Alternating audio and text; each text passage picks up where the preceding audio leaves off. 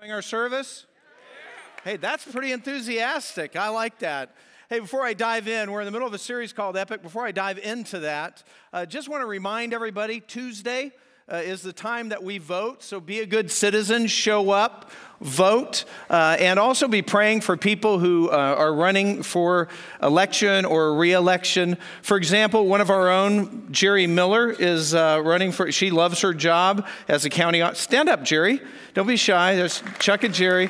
Uh, she's running for. Um, county auditor and she loves her job and just be praying for her. I, am coming to find out that elections can be kind of stressful on a family and they're expensive. You know, there's a lot of stuff going on there. So, although she never looks like she's being bothered, but I, I don't know. I'll get the true story from Chuck. But anyway, um, just be praying for her. And also, we have Bill Reinecke, I think, in the House. He's no stranger to grace, uh, running for state representative. So, uh, we're glad to have him back here at Grace, sitting over there with Mitch and uh, just a key time. We also have uh, some nonpartisan voter guides at the information table, uh, just uh, that answer questions, tell you where people stand on a bunch of issues that are important to Christians, for example. As this last week, I was talking to Judge Shuff. He, he's right back there, and we were having a conversation about issue one, and it's kind of complex. It's it's it's got a lot of there's a lot of issues with issue one, but if you want to know more about that, in that voter guide that you can get at the information table, if you turn to the back page, it explains all that. And we just want to be informed. And again, we want to do our civic duty and vote. And as Christians, we want to pray for those uh, who are running for election that, uh, that you know, they, would, they would follow God and just that, you that God would take care of their families as they go through a stressful time. All right, we're ready for epic. Okay, so Epic is this series where we're basically going through the Old Testament just to connect it all so it makes sense from creation all the way to Jesus. It all ties together, and it does all tie together. For example, if this platform was a timeline, it would start over here in Genesis in Genesis 1, 2, and 3, we're, we're told about creation. So we as believers believe that God created the world. And I know people push back on that, uh, especially people that are listening to scientists who happen to have a naturalistic philosophy. But either way, you take your position on faith because scientists used to believe that the universe was eternal, so it didn't have a beginning, but now we know, science has proven the universe is expanding. If you back that up, that means there had to be a beginning. They acknowledge that. And so, where'd that come from? How'd that start? They have no answer for that in their naturalism. We, as believers, have an answer for that. And then, not only did he create the universe, but he created life. And again, naturalism does we're not against science, we're all for science, but we understand that people interpret science either through a naturalistic uh, philosophy or that there might be more. So, as a Christian, we look for the naturalistic explanations first, but if, the, if there is no natural explanation for something, no natural evidence, then we keep our minds open and broad enough to consider that maybe there's something beyond nature that explains it. So you have life. For example, today in the 21st century, our brightest scientific minds in our best laboratories cannot create life. We don't know how life came. We can't even create a seed. But yet, what's the explanation from a naturalistic philosophy is that it happened by accident. And then not only life, but the crowning achievement of creation was Adam and Eve. We talked about Adam and Eve and how Adam and Eve did not evolve, but they were actually created by God. By the way, regarding evolution, because that's the naturalistic explanation that doesn't have anything supernatural in it, so that's what's taught in schools, but scientific evidence is showing that that can't be. For example, the information in DNA, that genetic material, where does that come from? the more complex the organism, the more information that you have to have. Well, if you have an organism, where does the increasing complex information come from? Out of thin air? It's not already there. So for and, and so that's got to come from somewhere. Now, genetic information can be scrambled, genetic information can be lost, but you can't add genetic information out of nowhere. So, for example, when it's scrambled, we have a mutation. A mutation is never beneficial. For example, you can have a, a, calf that's born with five legs, but that fifth leg doesn't help it run, doesn't do anything. It's a liability. We, in our labs, we can manipulate uh, the genes of a fruit fly and make the fruit fly have four wings instead of two, but that fruit fly can't fly with four rings. The, the mutations always limit, they never enhance. And by the way, what we cannot do is breed a fruit fly with a hoof or a calf with wings because that genetic information is not in that DNA. Does that make sense to everybody? So we're saying you're taking faith on all these positions one way or the other, believe what God said, or just take a faith because there's no naturalistic explanation otherwise. So in the garden, there's Adam and Eve. God puts them in a perfect environment, they have everything they need, and God gives them one rule. One tr- they got everything they need, but one tree, don't eat this. It's almost like there's one rule, just so they'll be reminded there is a God and they're not God. One rule. But in their freedom of choice that God allows them, they, they are tempted and they violate that rule. By the way, just like all of us have violated that rule. And that's how sin, the virus of sin, enters the world. So we talked about Adam and Eve. Then, then uh, after that, we talked about Noah. In Noah's day, people had begun to multiply on the earth, and everybody used that freedom of choice, just like we do, to sin. Only everybody was, was doing just sinning terribly. It was just a bad deal, doing everything against God, to where God's going, Whoa, what is going on? And he decides to hit the reset button. And the way he does that is he finds one family who's still faithful to him, which is Noah and his family, floods the earth. They saved, and they're saved from that, and the earth is repopulated. So we have this story of Noah. Then the Bible in chapter 12 sort of goes from a global view, which it'll get back to in Jesus, and narrows down to one family who is going to bless the whole world and one lineage that is going to produce the Messiah that will bless the whole world. By the way, that was promised at the curse of Eve, saying her seed would take care of this problem. That's the lineage.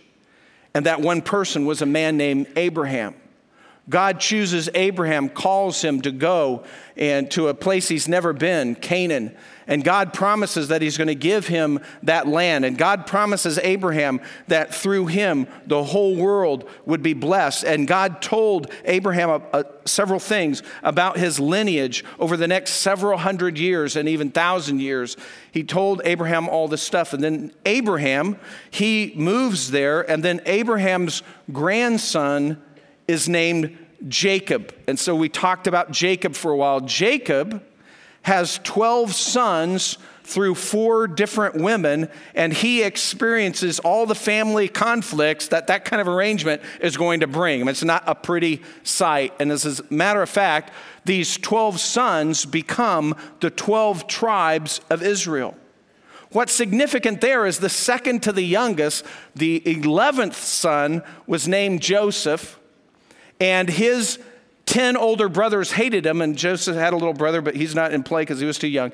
But the 10 bro- his 10 older brothers hated Joseph so much that when they had the opportunity, they sold him into slavery, and Joseph was taken down to Egypt as a slave, betrayed by his brothers. We talked about how God used Joseph down there, and although he suffered, he was actually a slave, but he did very well. But then he was falsely accused by Potiphar's wife, thrown into prison. He rotted there for a while, and then he finally had an opportunity when the Pharaoh had a dream, and some of these other prisoners said, Hey, well, this guy interpreted some dreams. He says God does that. And so they pull him out. He tells Pharaoh the dream, which is, Hey, you're going to have seven years of abundance and seven years of famine. Get ready. Pharaoh, that all makes sense to him. He thinks Joseph's onto something, unlike all the other wise men in his country that couldn't explain it. So all of a sudden, Joseph raises to second in prominence in the land of Egypt.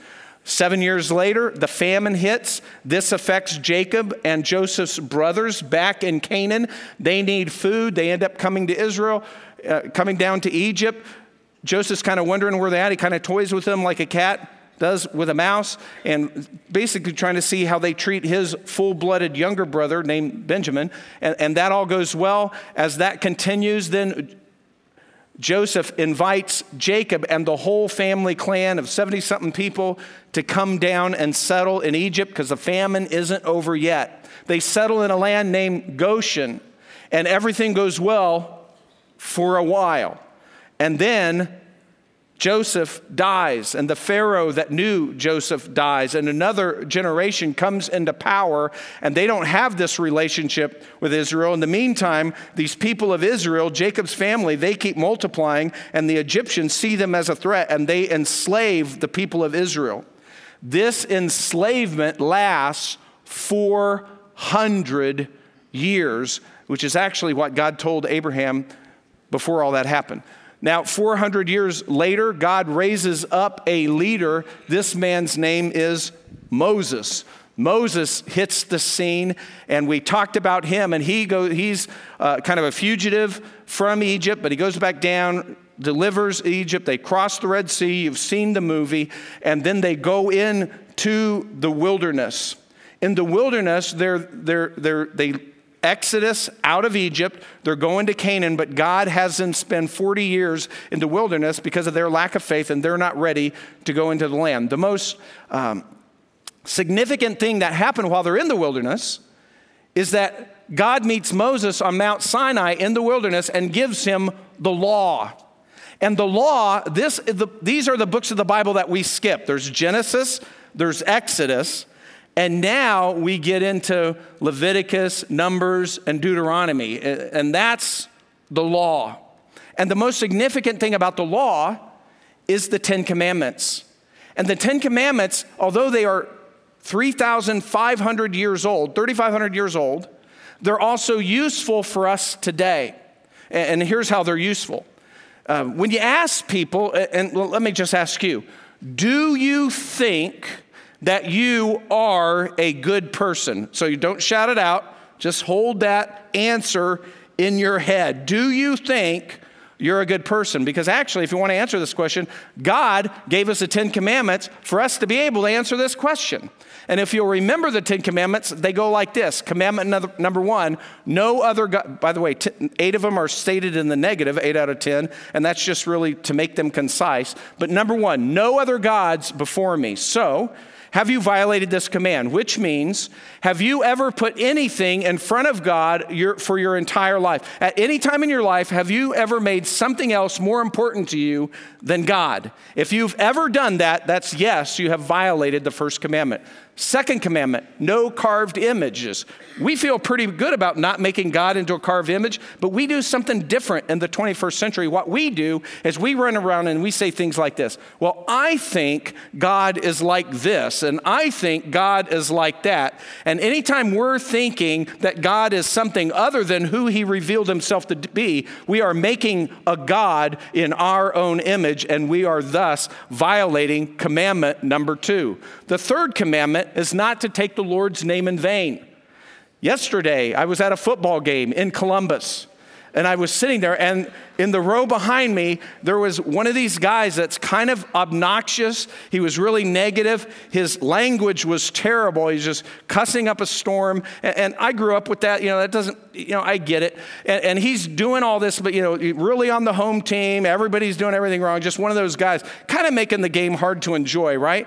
And so he's just shouting, shouting, shouting all this stuff. And then, he shouts the name, I mean, he shouts at the top of his lung the name Jesus, my Savior. I turn around and I look at him and I start thinking about not violating any commandments and I start making sure that I'm not doing anything wrong as I do this. So I turn back around and so I'm kind of coming up with a plan. You know, what, what if he does that again?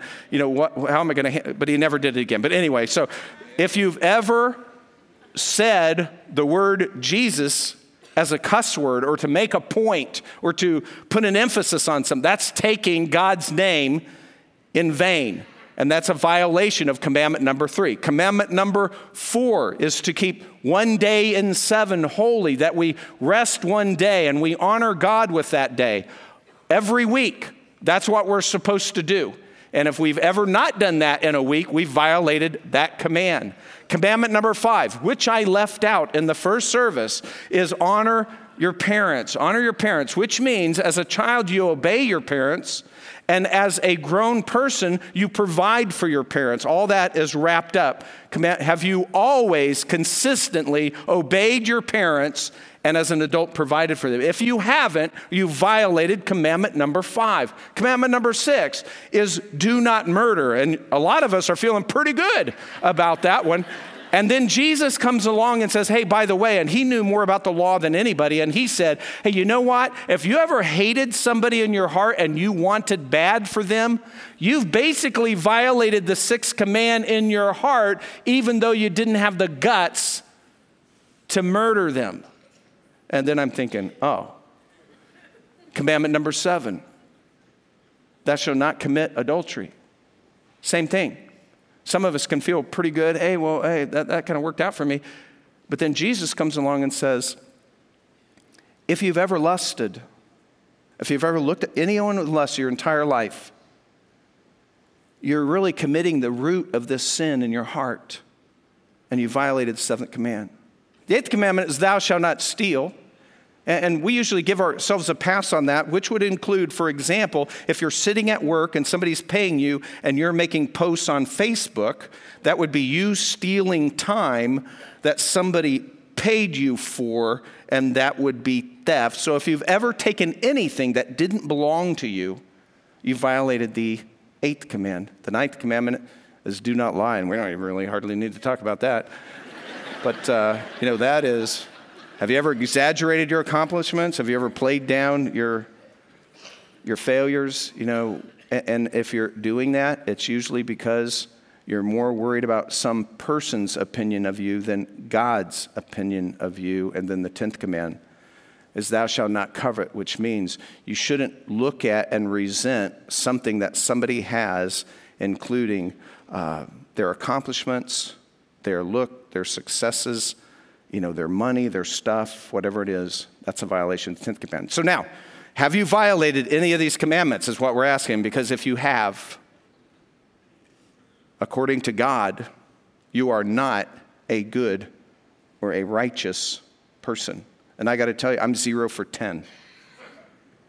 And maybe you are too. And that's why the rest of the law has this thing called the sacrificial system. Because just how we don't measure up to the law, they didn't measure up to the law in Moses' day either.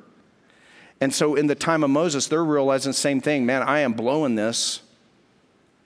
And so Moses, God, tells Moses that there is a provision in the law, and it's called substitutionary atonement, which means they start slaughtering animals, they kill an animal, and that temporarily covers their guilt. And why is that happening?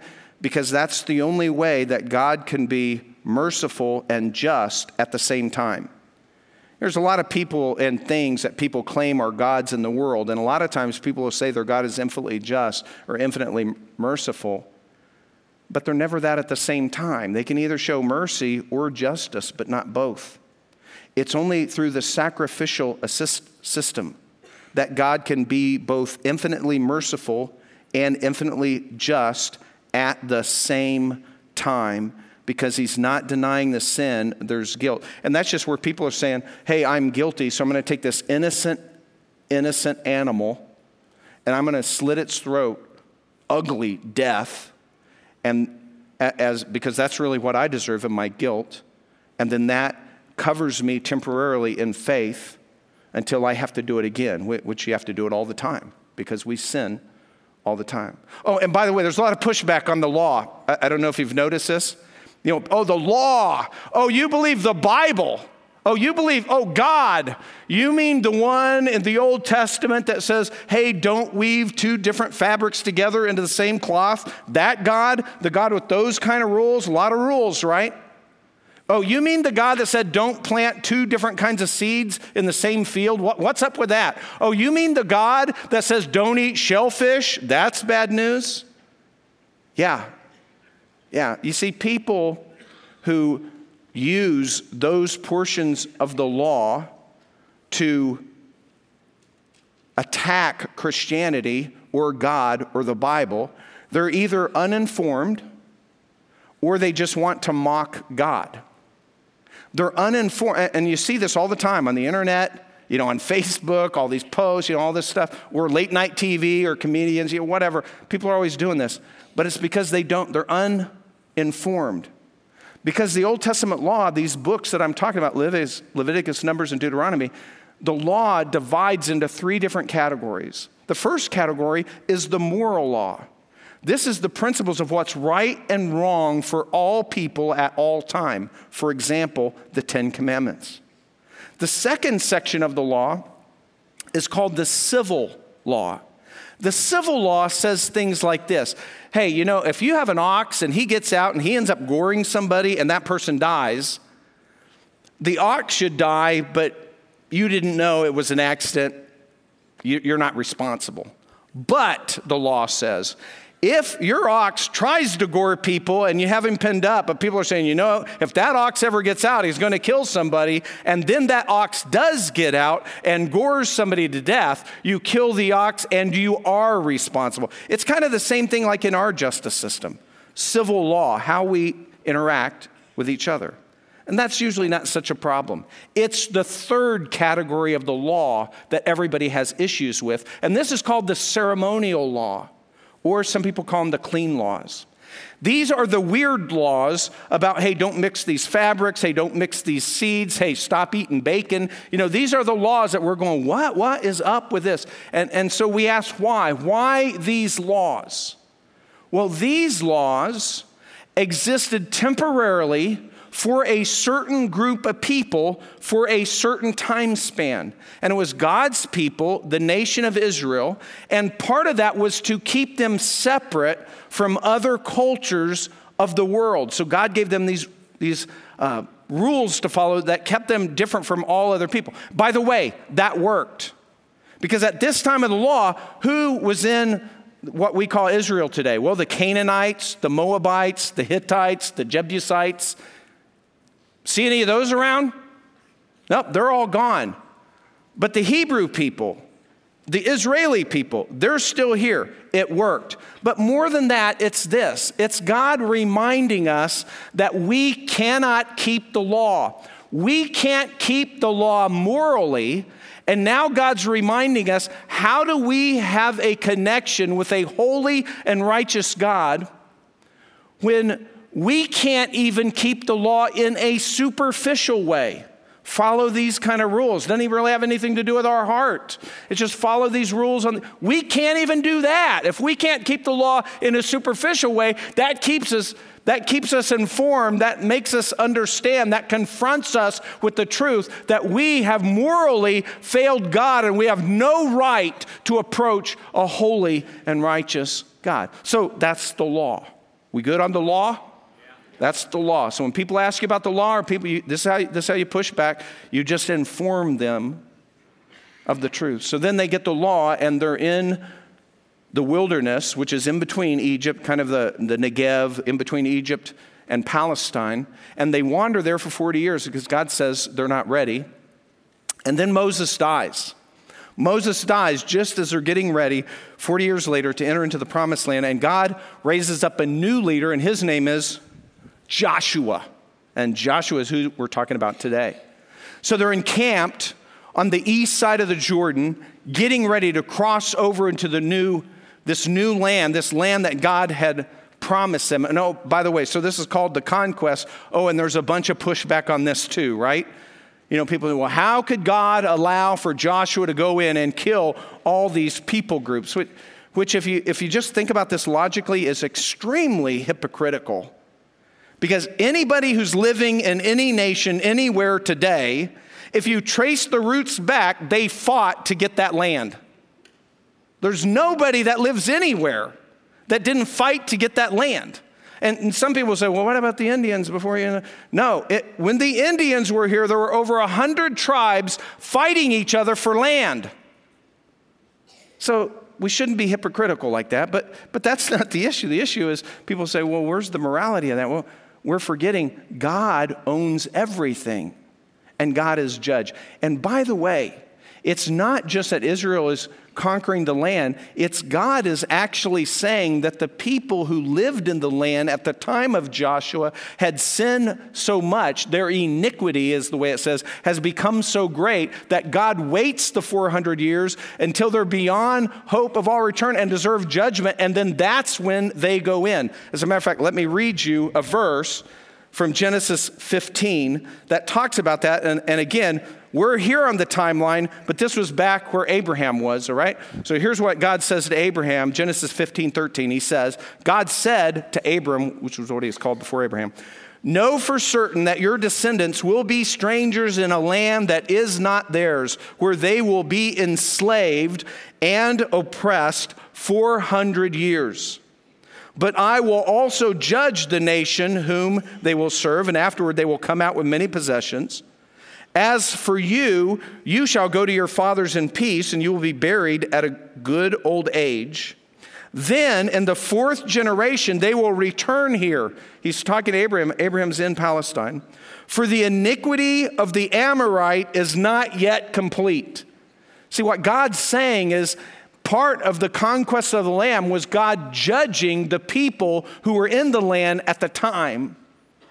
And so that happened. So now, Joshua is getting ready to go into the land. And Joshua is who we're talking about today, and we'll continue our timeline next week. But Joshua is ready to go into the land.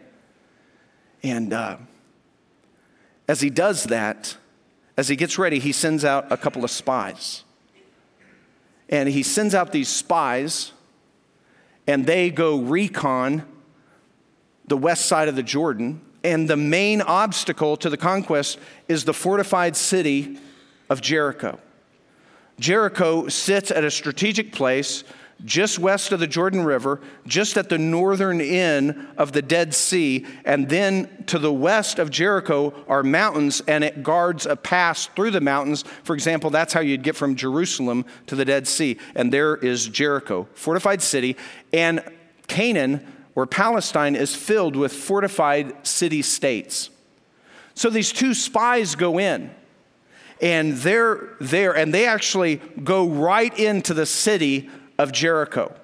Well, they don't want to be caught, and they're trying to blend in with other travelers, and they actually go to a house of prostitution owned by a lady named Rahab. And so they're there with Rahab, where other travelers might be, hoping that nobody's going to identify but it doesn't work. The king of Jericho hears they know all about Israel on the other side of the river, and they're waiting, and their, their guard is up, and they've heard a bunch of stories, and, and they're like, they're all on edge. The king hears two spies are at Rahab's place.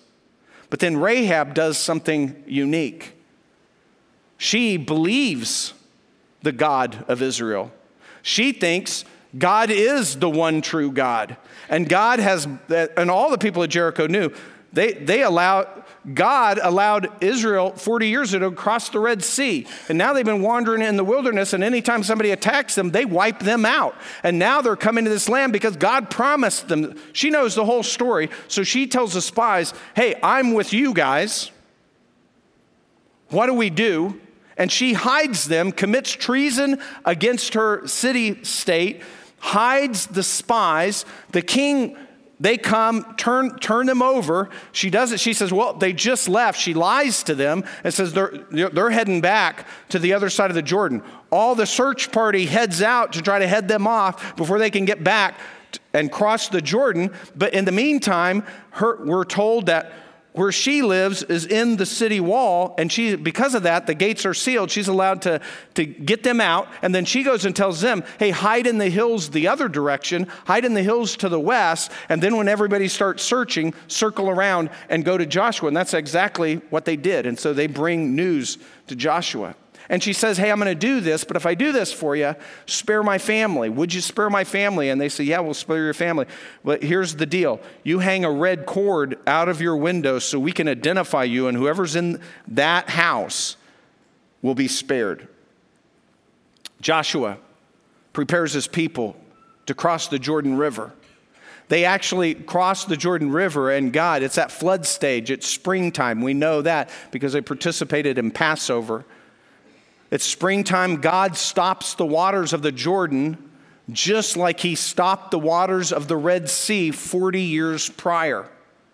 They take the Ark of the Covenant now that they made after Moses told them to do that in the law. They park that in the middle of the Jordan River, and this nation now of two million people crosses the Jordan River and camp on, on some plains called Gilgal, not far from Jericho. They camp there, they wait. God asks, or uh, Joshua asks God, you know, how are we going to do this? And God basically says, hey, I'll do the main fighting here. You just do what I say. And so the plan is, he goes, Here, here's what I want you to do. Every day for six days, I want you to get all the fighting men and I want you to march out of Gil- Gilgal, go to Jericho, circle it once, and come back to camp. And so they do that. They had so many fighting men that even though Gilgal was a couple of miles away, depending on how, how wide their, their procession was, it could be that that the front of the line got back to Gilgal before the end of the line started for Jericho. There's that many fighting men. Well, then on the seventh day, God says to Joshua, On the seventh day, I want you to march, and then I want you to go around it seven times. Well, now the whole army is there. He says, And then there's going to be a trumpet blast by the priests, and then the men are to shout, and I'm going to cause the walls to fall down. The walls of Jericho, we know by excavations that was, it was an outer wall and then an inner wall with a rampart and then a higher inner wall. So you had this inside part, which was mostly just open, but there was just one place in the wall where they'd actually built some houses, and that's the only place that didn't fall down, which kind of makes sense with the story. Of course, people push back on this too. Archaeologists will say, you know, there's no evidence for this time for a conquest of Jericho. Uh, this is amazing to me. The first two archaeologists that did excavations at Jericho said, Yeah, we see the evidence, just like the Bible says. But in the 50s, a, lady named Kathleen was a foremost archaeologist of Jericho, and she says she didn't believe the Bible or God, and she says, Nope, there's absolutely no evidence of the conquest of Joshua conquering Jericho.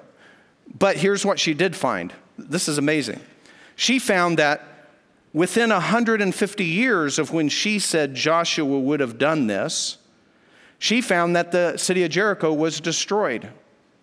And all the walls were knocked down except for one small section of the wall that happened to have houses in between the outer wall and the rampart.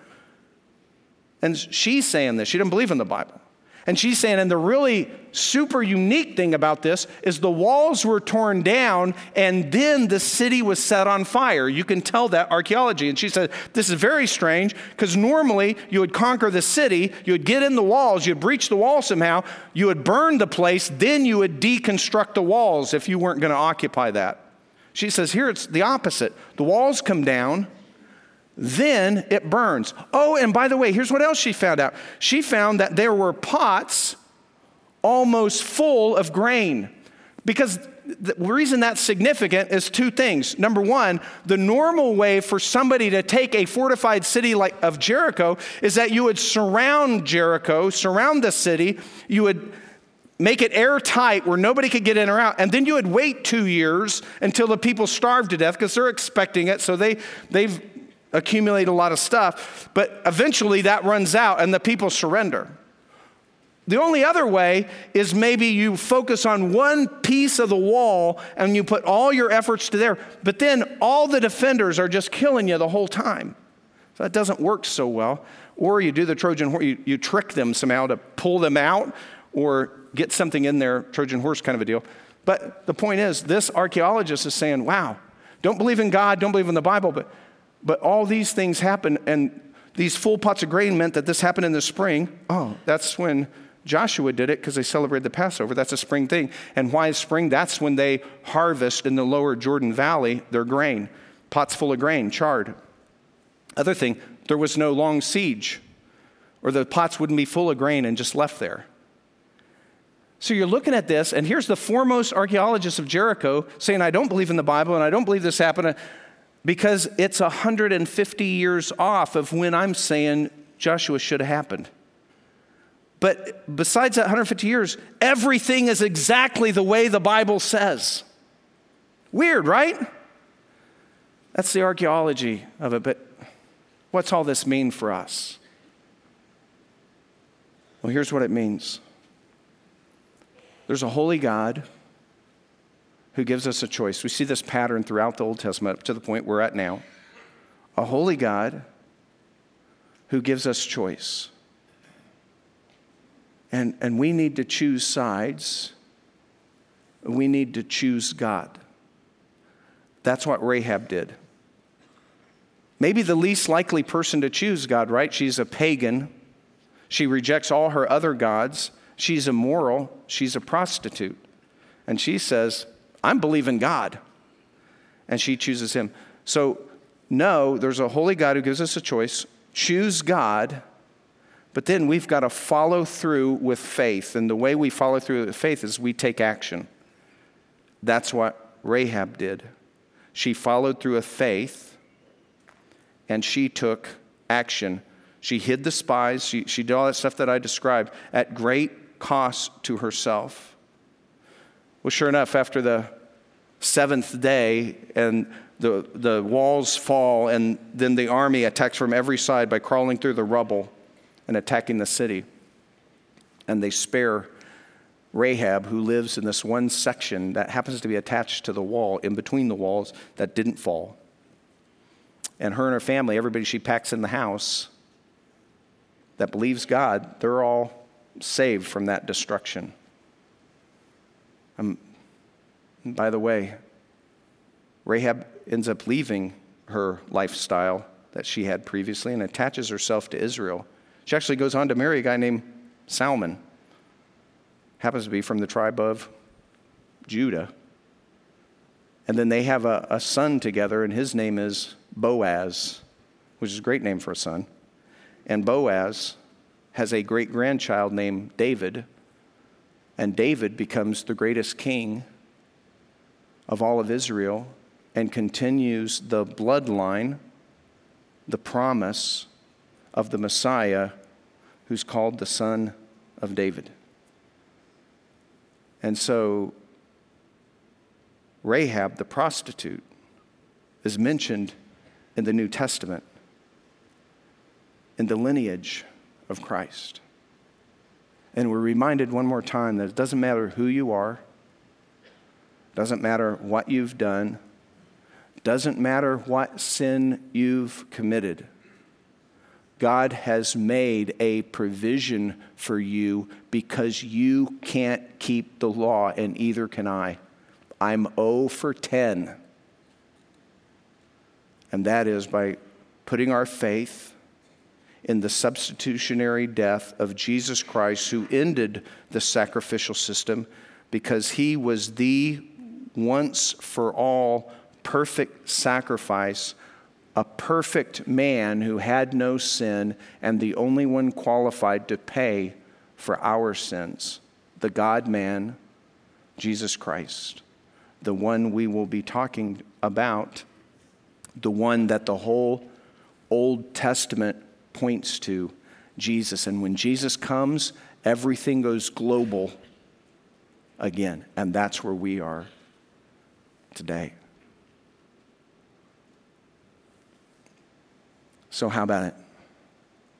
Do you believe that there is a God who allows you to choose?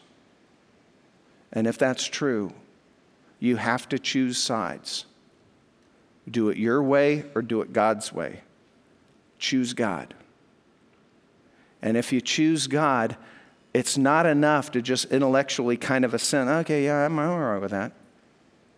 You have to follow through like Rahab did. You follow through with faith by placing your faith in God. And the way you know you're following through with faith is when you take action based on that faith. Now, please understand me. The action that you do or the good things you do never pays for your salvation. That's not why that you're on God's side. It's all through faith. But your actions reveal your faith to be real. Does that make sense? Most important decision that you can ever make. I'd like us to stand as we close.